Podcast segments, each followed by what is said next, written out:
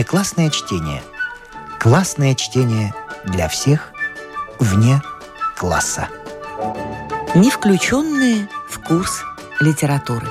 Неизвестное произведение известных авторов. Герберт Уэллс. Похищенная бацилла.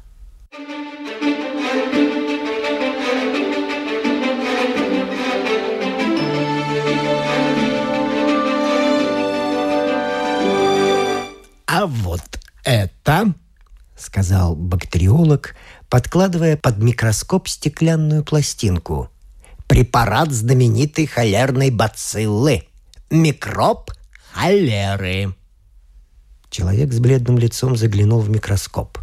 Очевидно, он не привык иметь дело с этим прибором и мягкой белой рукой прикрыл левый глаз. «Я почти ничего не вижу», — сказал он. «Поверните вот этот винт», — посоветовал бактериолог. «Может быть, изображение не в фокусе для вас. Глаза ведь у всех разные. Чуть-чуть поверните в одну сторону, потом в другую». «Так, теперь вижу», — сказал посетитель. «Но, в конце концов, видеть-то особенно нечего. Розовые полоски и пятнышки — а между тем, такие вот крошечные существа, эти ничтожные микробы могут размножиться и опустошить целый город.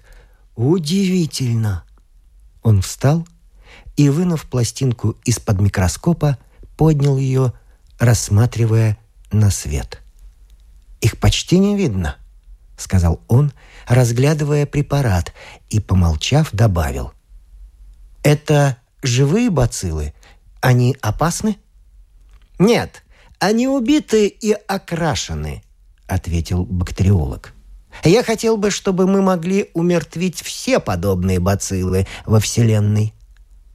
Думаю, с легкой улыбкой проговорил человек с бледным лицом, что вам не очень-то хотелось бы держать у себя такие существа живыми, в активном состоянии. Напротив, нам обязательно надо держать их живыми», — возразил бактериолог. «Да, вот, например». Он прошел в другой конец комнаты и взял одну из нескольких запечатанных пробирок. «Вот это! Живая бацилла. Это культура живой бактерии...» Он запнулся. «Так сказать, холера, загнанная в бутылку». На бледном лице посетителя на мгновение блеснуло выражение удовольствия. «Вы владеете смертоносным оружием?» — проговорил он, впиваясь глазами в пробирку. На лице своего гостя бактериолог уловил выражение нездоровой радости. Этот человек только что пришел к нему с рекомендательным письмом от его старого друга и заинтересовал бактериолога, который почувствовал, что он и его гость люди совсем разного склада. Прямые черные волосы и глубоко посаженные серые глаза незнакомца, осунувшееся лицо и нервные движения, жадный острый интерес к бациллам – все это было так не похоже на флегматичных, рассудительных ученых, с которыми привык общаться бактериолог – Перед слушателем, интересующимся, очевидно, прежде всего смертоносностью бактерий, естественно было показать дело самой эффектной стороны. Задумавшись, бактериолог держал в руке пробирку.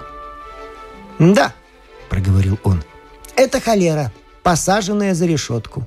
Разбейте такую вот пробирку над источником, питающим городской водопровод, Скомандуйте этим крошечным живым частичкам, таким крохотным, что их можно рассмотреть только в самый мощный микроскоп, и то окрасив препарат. Скомандуйте им, бактериям без вкуса и запаха. Вперед!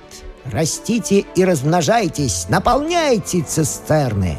И тогда смерть, таинственная и неуловимая, смерть быстрая и ужасная, смерть мучительная и безобразная обрушится на город – и начнет рыскать повсюду, отыскивая себе жертвы. Здесь она лишит жену мужа, там отнимет у матери ребенка, оторвет государственного деятеля от его обязанностей, труженика от его забот. Она будет следовать по путям водопроводных труб, проникая во все улицы, вылавливая и наказывая то в одном, то в другом доме тех, кто пьет сырую воду. Она проникнет в чаны фабрикантов минеральной воды, проберется в салат, когда его будут мыть, и притаится в мороженом.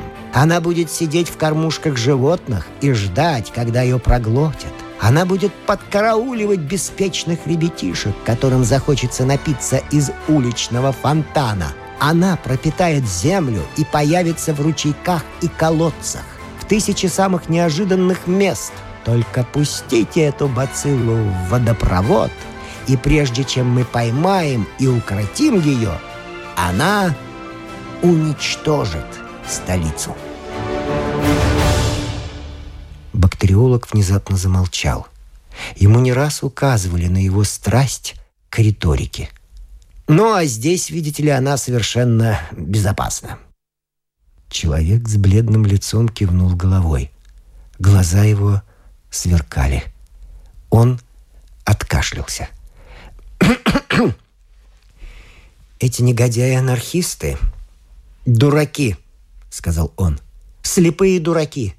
Бросать бомбы.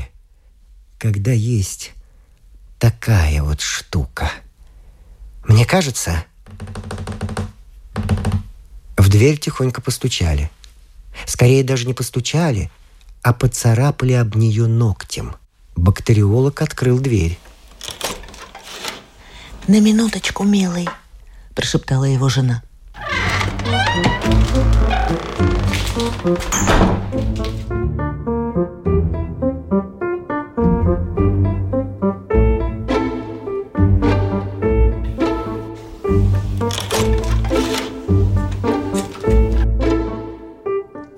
Когда он вернулся в лабораторию, посетитель смотрел на часы.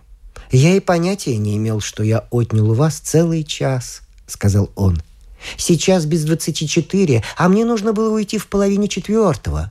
Но то, что вы мне показывали, было так интересно. Нет, право же, больше я не могу остаться ни на минуту. В четыре у меня важное свидание. Рассыпаясь в благодарностях, он вышел из комнаты. Бактериолог проводил его до дверей, а затем, задумавшись, вернулся по коридору в лабораторию.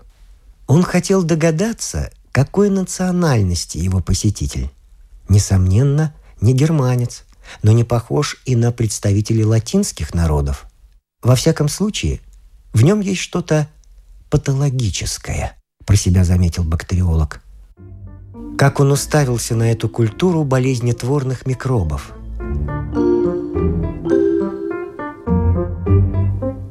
Внезапно у него мелькнула тревожная мысль. Он повернулся к скамье возле паровой ванны, затем быстро подошел к письменному столу и стал поспешно шарить в своих карманах, а потом бросился к двери. «А, может быть, я оставил ее на столе в передней?» – пробормотал он. «Минни!» – хриплым голосом закричал он из передней. «Да, милый!» – отозвался голос из дальней комнаты. «Когда я только что с тобой разговаривал, милочка, было у меня что-нибудь в руках?» Пауза. А, нет, милый, ничего не было, потому что я помню... «Синяя бацилла пропала!» — воскликнул бактериолог. Он опрометью кинулся к двери и сбежал по ступеням на улицу. Услышав стук захлопнувшейся двери, Минни в тревоге кинулась к окну. Она увидела, как на улице какой-то худой человек усаживался в кеп. К нему неистово размахивая руками, мчался бактериолог без шляпы и в домашних туфлях. Одна туфля упала с ноги, но он не стал терять времени на то, чтобы поднять ее. «А! «С ума сошел!» — воскликнула Минни. «Вот что наделала эта противная наука!» В тревоге Минни кинулась к окну. Открыла окно и хотела позвать мужа. Худой человек внезапно оглянулся и, по-видимому, тоже подумал, что ученый сошел с ума. Он торопливо показал Кэбмену на бактериолога и что-то сказал. Щелкнула застежка кожаного фартука, просвистел бич. Копыта застучали по мостовой, и в тот же миг Кеп и бактериолог, бросившиеся за ним следом, понеслись по улице и исчезли за углом. С минуту Минни стояла, высунувшись из окна, потом вернулась в комнату. Она была совершенно ошеломлена. «Конечно, муж чудак», — размышляла она. Но все-таки бегать по Лондону в самый разгар сезона в одних носках? Ей пришла в голову счастливая мысль. Она быстро надела шляпку, схватила ботинки мужа, выбежала в переднюю, сняла с вешалки его летнее пальто, шляпу и выскочила на улицу. На ее счастье как раз мимо медленно проезжал Кэп, и она его окликнула. «Везите меня прямо, потом сверните на Хейвлок Крессент и постарайтесь догнать джентльмена без шляпы и бархатной куртки». Бархатная куртка, мэм, и без шляпы. Очень хорошо, мэм.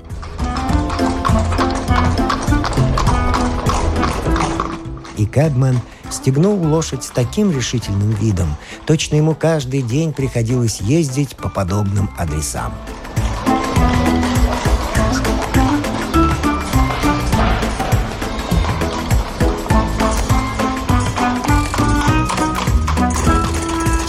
Несколько минут спустя кучка кэбманов и ротозеев, как всегда собравшаяся у стоянки извозчиков на Хаверсток-Хилле, была поражена видом бешено мчавшейся пегой лошаденки, запряженной в кэб. Все молчали, пока Кэп не скрылся из виду, а затем полный джентльмен, известный под кличкой Старого Болтуна, сказал «Это Гарри Хикс, что это с ним стряслось? А кнутом-то как работает, зря не машет, добавил мальчишка-конюх. «Гляди-ка!» — воскликнул Томми Байлз. «А вот еще один сумасшедший! Разрази меня на этом месте, и впрямь еще один катит!»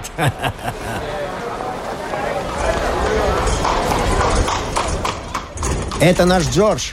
— отозвался старый болтун. «А везет он сумасшедшего, это ты верно сказал.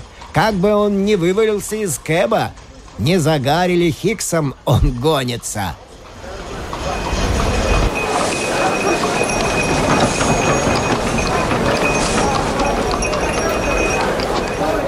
Общество на извозчичьей стоянке все больше оживлялось. Кричали хором. «Надай, Джордж! Вот так! Скачи! Ты его догонишь! Погоняй!» Вот так скачки!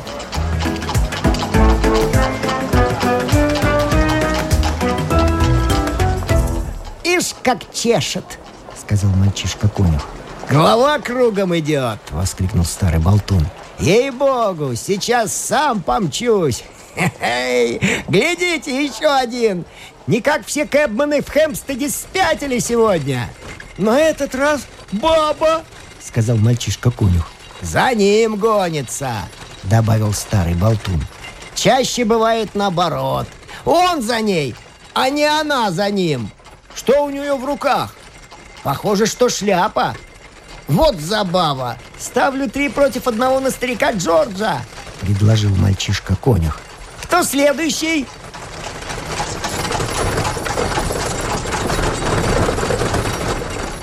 Минни промчалась мимо — Ее сопровождала буря оваций. Ей это не понравилось, но она осознавала, что исполняет свой долг и неслась дальше по Хаверсток-Хиллу и Камден-Таун-Хай-стрит, не отрывая глаз от спины старого Джорджа, непонятно почему увозившего от нее беглеца мужа.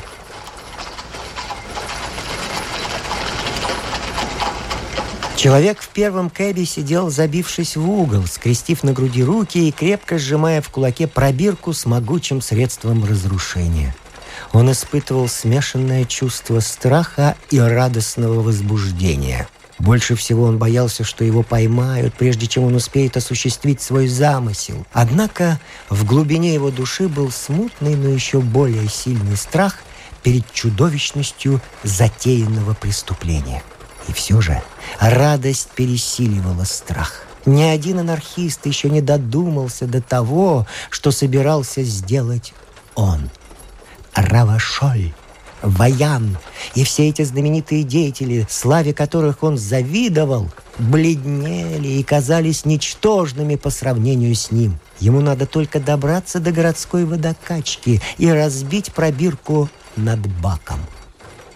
Как блестяще он все подготовил. Подделал рекомендательное письмо, проник в лабораторию и так блестяще воспользовался случаем. Наконец-то мир услышит о нем. Наконец-то всем этим людям, которые над ним смеялись, им пренебрегали, избегали его общества, придется считаться с ним.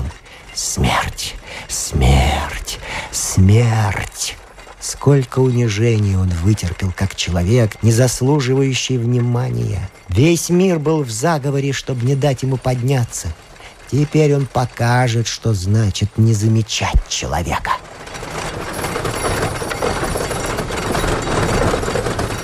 Кажется, эта улица ему знакома. Да, конечно, это улица Сент-Эндрю. А где же его преследователь? Он выглянул из кэба. Между ним и бактериологом было не больше 50 ярдов. Плохо. Его еще могут нагнать и остановить. Он нащупал в кармане деньги и достал пол саверена. Приподнявшись, он через окошечко в крыше сунул монету под нос кучеру. «Еще дам!» — закричал он. «Если сумеете удрать!» Мгновенно деньги были выхвачены у него из рук. «Ладно!» — сказал Кэбман окошечко захлопнулось, и бич опустился на блестящий бок лошади. Кэп дернула, и анархист, который еще не успел сесть, ухватился рукой со стеклянной пробиркой за фартук, чтобы не упасть.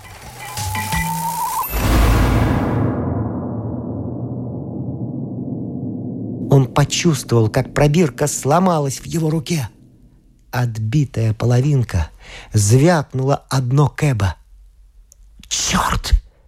Он выругался, откинулся на сиденье и мрачно поглядел на капли жидкости, упавшие на фартук.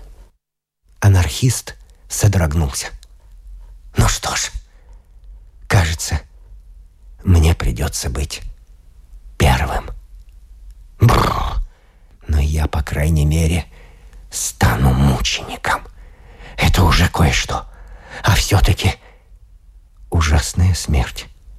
Так ли она мучительна, как говорят? Тут у него мелькнула новая мысль.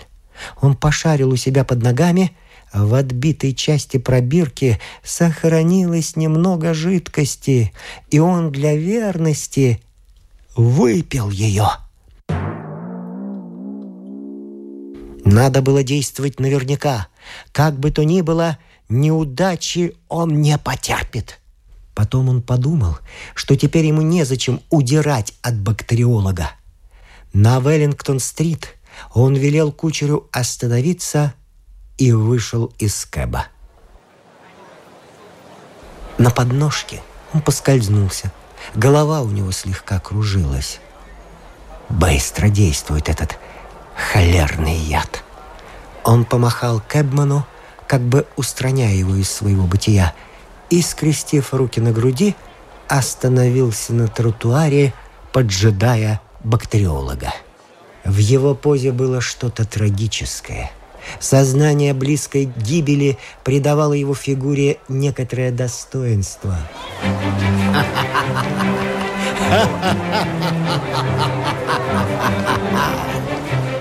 Он приветствовал бактериолога вызывающим смехом. «Да здравствует анархия! Опоздали, мой друг! Я выпил ваш препарат. Холера спущена с цепи!» Не выходя из кэба, бактериолог сквозь очки поглядел на него с веселым любопытством. «Выпили? Анархист?» «Теперь понятно».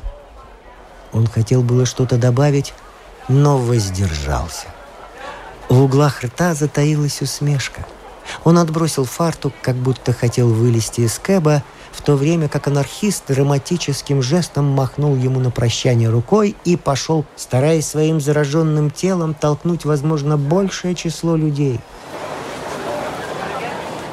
Бактериолог с таким интересом смотрел ему вслед, что почти не выразил удивления, когда на тротуаре появилась Минни со шляпой, пальто и ботинками.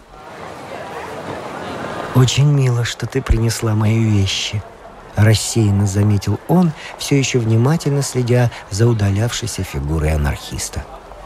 «Садись ко мне», — добавил он, не поворачивая головы. Минни теперь была совершенно убеждена, что ее муж сошел с ума и на свою ответственность велела кучеру ехать домой. Дорогой я думаю, что тебе следует надеть пальто и ботинки не забудь. Но ты же прекрасно знаешь о том, что такое лондонская погода. Что? Надеть ботинки? Разумеется, милочка, сказал бактериолог, когда Кэп повернул и скрыл от него торжественную черную фигуру, казавшуюся на расстоянии совсем маленькой. Вдруг ему что-то показалось таким смешным,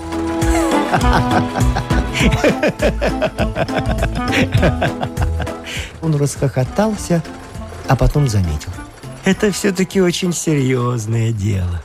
Понимаешь, этот человек, что пришел сегодня ко мне, он анархист. Боже мой! Не падай в обморок, а то я не смогу тебе всего рассказать. Я не знал, что он анархист. Хотел удивить его и показал ему культуру этой новой бациллы, о которой я тебе сегодня говорил. Той самой, которая, я думаю, вызывает появление синих пятен у обезьян разных пород. Я свалял дурака и сказал ему, что это бацилла азиатской холеры. Он похитил ее и убежал, чтобы отравить воду в Лондоне. И он действительно мог бы наделать много неприятностей нашему цивилизованному городу. А теперь он сам проглотил бациллу. Конечно, я не могу сказать, наверное, что с ним случится. Но ты помнишь, как котенок и три щенка покрылись от нее синими пятнами, а воробей стал ярко-голубым?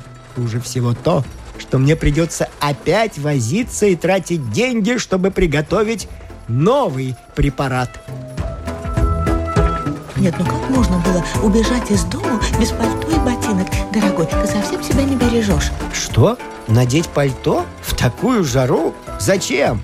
Ты знаешь, дорогой, в это время обычно здесь прогуливается миссис Джеббер. Но, милочка моя, ведь миссис Джеббер не сквозняк. Чего ради я стану в жару надевать пальто из-за миссис... Э... Миссис Джеббер, увидеть тебя в таком виде, она же, конечно, расскажет потом всему обществу. И поверь, дорогой, это важно. Мы все-таки живем в Лондоне. Мы все-таки принадлежим к тому обществу. А, ну ладно.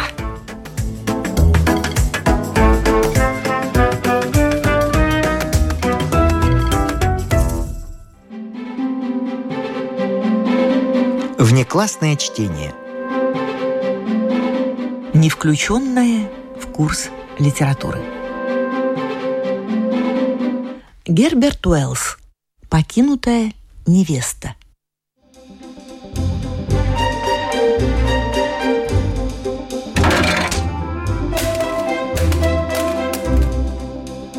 Из своего кабинета, где я сейчас сижу и пишу, я слышу, как наша Джен спускается по лестнице. Она тащит за собой половую щетку и совок для мусора, которые с громким стуком ударяются о ступеньки. Джен всегда, не стесняясь, разговаривала с моей женой. У них часто происходили на кухне в высшей степени интересные беседы на самые разнообразные темы. Но когда появился Вильям, он стал единственной темой для разговоров. «Он очень приличный молодой человек, мэм», — сказала Джен. Вы представить себе не можете, какой он приличный. Он служит помощником швейцара в большом магазине тканей Меннарда и получает 18 шиллингов в неделю, почти фунт. Копит деньги, чтобы купить мне кольцо с аметистом. «Знаете что, Джем?» — сказала жена. «Когда вы будете помолвлены честь почести, вы можете приглашать его сюда по воскресеньям на чай и сидеть с ним на кухне. Ибо моя Юфимия относится к служащим у нее девушкам с чисто материнской заботливостью. В начале своих ухаживаний Вильям имел довольно потрепанный вид. Он всегда носил черный сюртук из магазина готового платья – а о его почтенности свидетельствовал зонтик, с которым он никогда не расставался. Вскоре мы узнали, что швейцар Меннарда уволился и что Вильям теперь состоит главным швейцаром на жаловании в 23 шиллинга в неделю. После этого в одно из воскресений я сидел у себя в кабинете за письменным столом. Вдруг что-то странное промелькнуло мимо окна. За моей спиной раздалось чье-то удивленное восклицание. «О! О!» Я обернулся и увидел, что Юфимия стоит, сложив руки и широко раскрыв глаза. «Джордж!» — с ужасом прошептала она. «Ты видел?» И вдруг мы заговорили оба сразу — Цилиндр. Цилиндр. Желтые перчатки. Желтые перчатки. Новый, Новый зонтик. зонтик. Молодые люди еще раз прошли под нашими окнами. Очевидно, они отправились на обычную прогулку. Они шли, держа друг друга под руку. Джен в новых нитяных перчатках так и сияла от гордости и счастья. Хотя непривычный костюм, видимо, стеснял ее. А новый цилиндр придавал Вильяму необычайно приличный вид. В этот день счастье Джен достигло высшей точки. В следующее воскресенье, когда мы с женой пили чай, я спросил ее. «В чем дело, голубчик? Что случилось?» На это жена ответила самым трагическим тоном. «Джордж, дело в том, что Уильям сегодня не пришел а Джен сидит у себя наверху и плачет. После этого в доме наступил период тишины. Несколько дней спустя Джен, наконец, разоткровенничалась. «У меня хотят отбить Уильяма», — неожиданно объявила она, прервав разговор, шедший о какой-то скатерти. «Да, мэм. Она модистка и умеет играть на рояле. А, сказала моя жена. А я-то думала, что вы ходите с ним гулять по воскресеньям. Я не с ним ходила, мэм, а за ним. Я долго шла рядом с ними и затем объявила ей, что он мой жених. Да что вы, Джен, и что же они сделали? Даже внимания на меня не обратили, словно я для них какой-нибудь мусор. Тогда я сказала, что я ей этого не прощу. М -м, вряд ли ваша прогулка была приятной, Джен. Да, мэм. Думаю, что кое-кому не очень приятно. Я сожалею, что не умею играть на рояле, но я все-таки не позволю ей отбить его. Она старше его, мэм, и волосы у нее хотя и золотистые, но не до самых корней. Бедная вы моя, Моя жена стала утешать Джен, причем та принялась так яростно рубить котлеты, словно перед ней на столе вместо куска мяса лежал сам Вильям. Они возмутительно поступили с вами. На вашем месте я постаралась бы забыть его. Он вас не стоит. «Нет, мэм», — сказала Джен. «Он такой слабовольный. Все-таки во всем виновата эта женщина», — продолжала она. Джен никак не могла заставить себя назвать эту женщину по имени или допустить, что она молодая девушка. Просто не понимаю, как это некоторые женщины решаются на такую вещь. Отбивают жениха у бедной девушки. Ой, да что там вспоминать? Еще тяжелее делается на душе. После этого дом на время отдохнул от Вильяма. Но по виду Джен, по тому ожесточению, с которым она чистила крыльцо и подметала полы, я чувствовал, что вся эта история еще не вполне окончена. «Разрешите мне, мэм, пойти сегодня на свадьбу?» — спросила однажды Джен. Моя жена догадалась, о чьей свадьбе шла речь. «Не лучше ли вам не ходить, Джен?» — спросила она. «Мне хотелось бы увидеть его в последний раз», — сказала Джен. «Послушай, Джордж», — объявила мне жена, влетая ко мне в кабинет минут через двадцать после ухода девушки. «Представь себе, что сделала Джен. Она вынула из ящика все наши старые сапоги и башмаки, положила их в мешок и отправилась с ними на свадьбу. Неужели она собирается?» Надо сказать, что в Англии существует обычай бросать вслед новобрачным при выходе из церкви туфлю на счастье. Джен вернулась домой бледная, ее лицо словно окаменело. Похоже было, что все башмаки так и остались у нее в мешке. При виде этого моя жена с облегчением вздохнула. Правда, несколько преждевременно – мы слышали, как Джен поднялась наверх и подчеркнуто шумно убрала нашу старую обувь на место. Затем она отправилась в кухню и принялась чистить картофель. «На свадьбе было очень много народу, мэм», Начала она рассказывать спокойно, словно вела обычный разговор. И погода выдалась отличная. Все было хорошо и прилично устроено, мэм, но Отец ее был одет не в черный сюртук, да и вид у него был неподходящий. А мистер Пиддинкверк... Кто, Джен? Мистер Пиддинкверк, бывший Уильям. Он был в белых перчатках, и сюртук у него был, как у духовного лица, и вдобавок с роскошной хризантемой в петличке.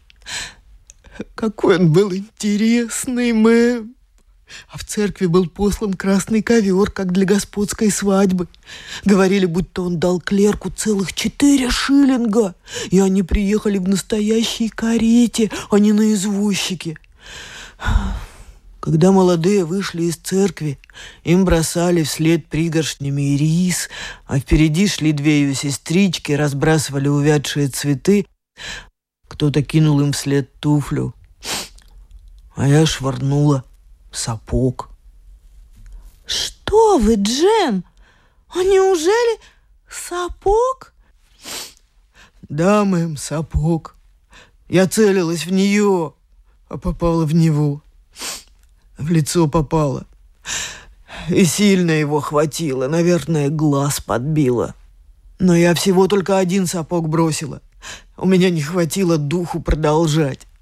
Все мальчишки закричали от восторга, когда я попала в него. Ай, мне жаль, что я в него попала сапогом. Опять пауза. Ожесточенные скрипки ножом по картофелю. Да, он всегда был слишком важен для меня, мэм, вы сами знаете. И потом его отбили у меня. Картофель вычищен весь. Джен резко встала вздохнула и со стуком поставила таз на стол. «Мне все равно», — сказала она. «Ничуть меня это все не трогает. Он еще пожалеет, увидит, какую ошибку он сделал». «Ах, мэм, подумайте только, ведь все могло быть совсем по-другому. Я была бы так счастлива теперь. Спасибо вам, что вы мне позволяете это все говорить, мэм. Мне ведь так тяжело, мэм. Очень тяжело. Если я не ошибаюсь, Ефимия настолько забылась, что позволила Джен выплакаться у себя на груди.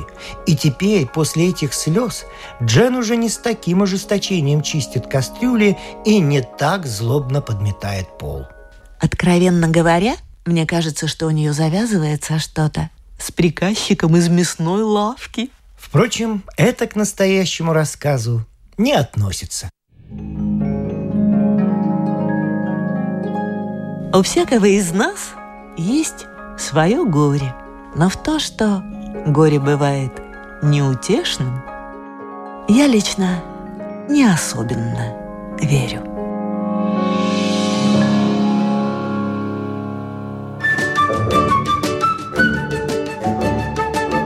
Внеклассное чтение. Классное чтение для всех вне класса.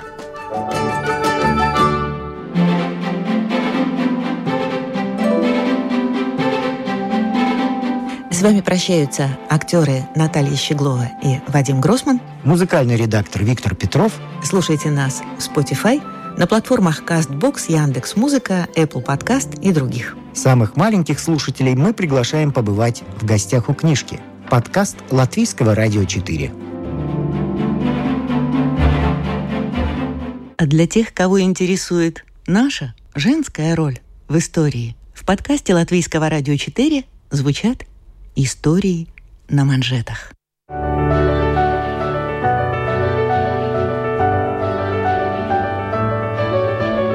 О знаменитых дамах своего да и нашего времени, о тех, чья жизнь стала отражением эпохи, об участницах или свидетельницах поворотных моментов в истории человечества, истории на манжетах.